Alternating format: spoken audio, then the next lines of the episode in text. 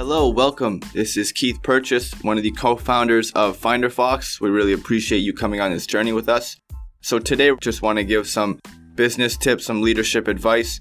And so the first thing we want to tackle with today is just really a big part of being a leader is empowering the people that you work with. So really, when you have your vision, when you're working towards something, whether that be your own thing within an organization, it's really important to empower the people that you're working with to make sure that they feel they can contribute, that they have some say, so that they can feel and share your vision. Thank you very much. Till next time, hope to see you again.